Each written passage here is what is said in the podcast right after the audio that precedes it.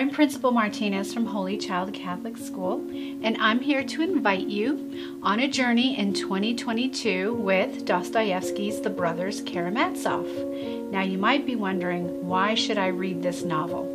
Well, it is considered the greatest novel of all time, and it is a murder mystery, but it's much more than a murder mystery. And I think you'd be surprised to see how Dostoevsky has many of the same concerns that we do today. It's a novel about the loss of family and the loss of fatherhood. It's a story about the loss of authority and how we set ourselves up as God and what happens when those things occur.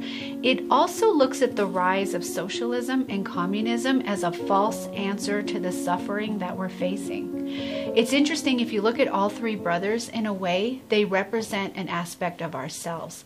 On the one hand, we have Alyosha, who represents the East and her search for Christ and for divinity and mysticism. In the West, we have Ivan, who represents our intellectual powers but our refusal to embrace mystery and suffering. And then we have Dimitri, who represents, we could say, the flesh and our pagan heritage and its need for redemption. And all three brothers um, face a descent in the novel.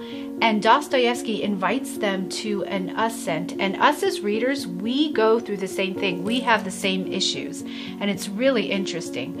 I actually think the most fascinating part of the novel is Dostoevsky asks, do we have to earn love to receive it? Because many of the characters sacrifice themselves in sort of a false martyrdom because they don't think they're worthy of love. And it's really interesting how he how he brings that out. So, what is Dostoevsky's answer ultimately?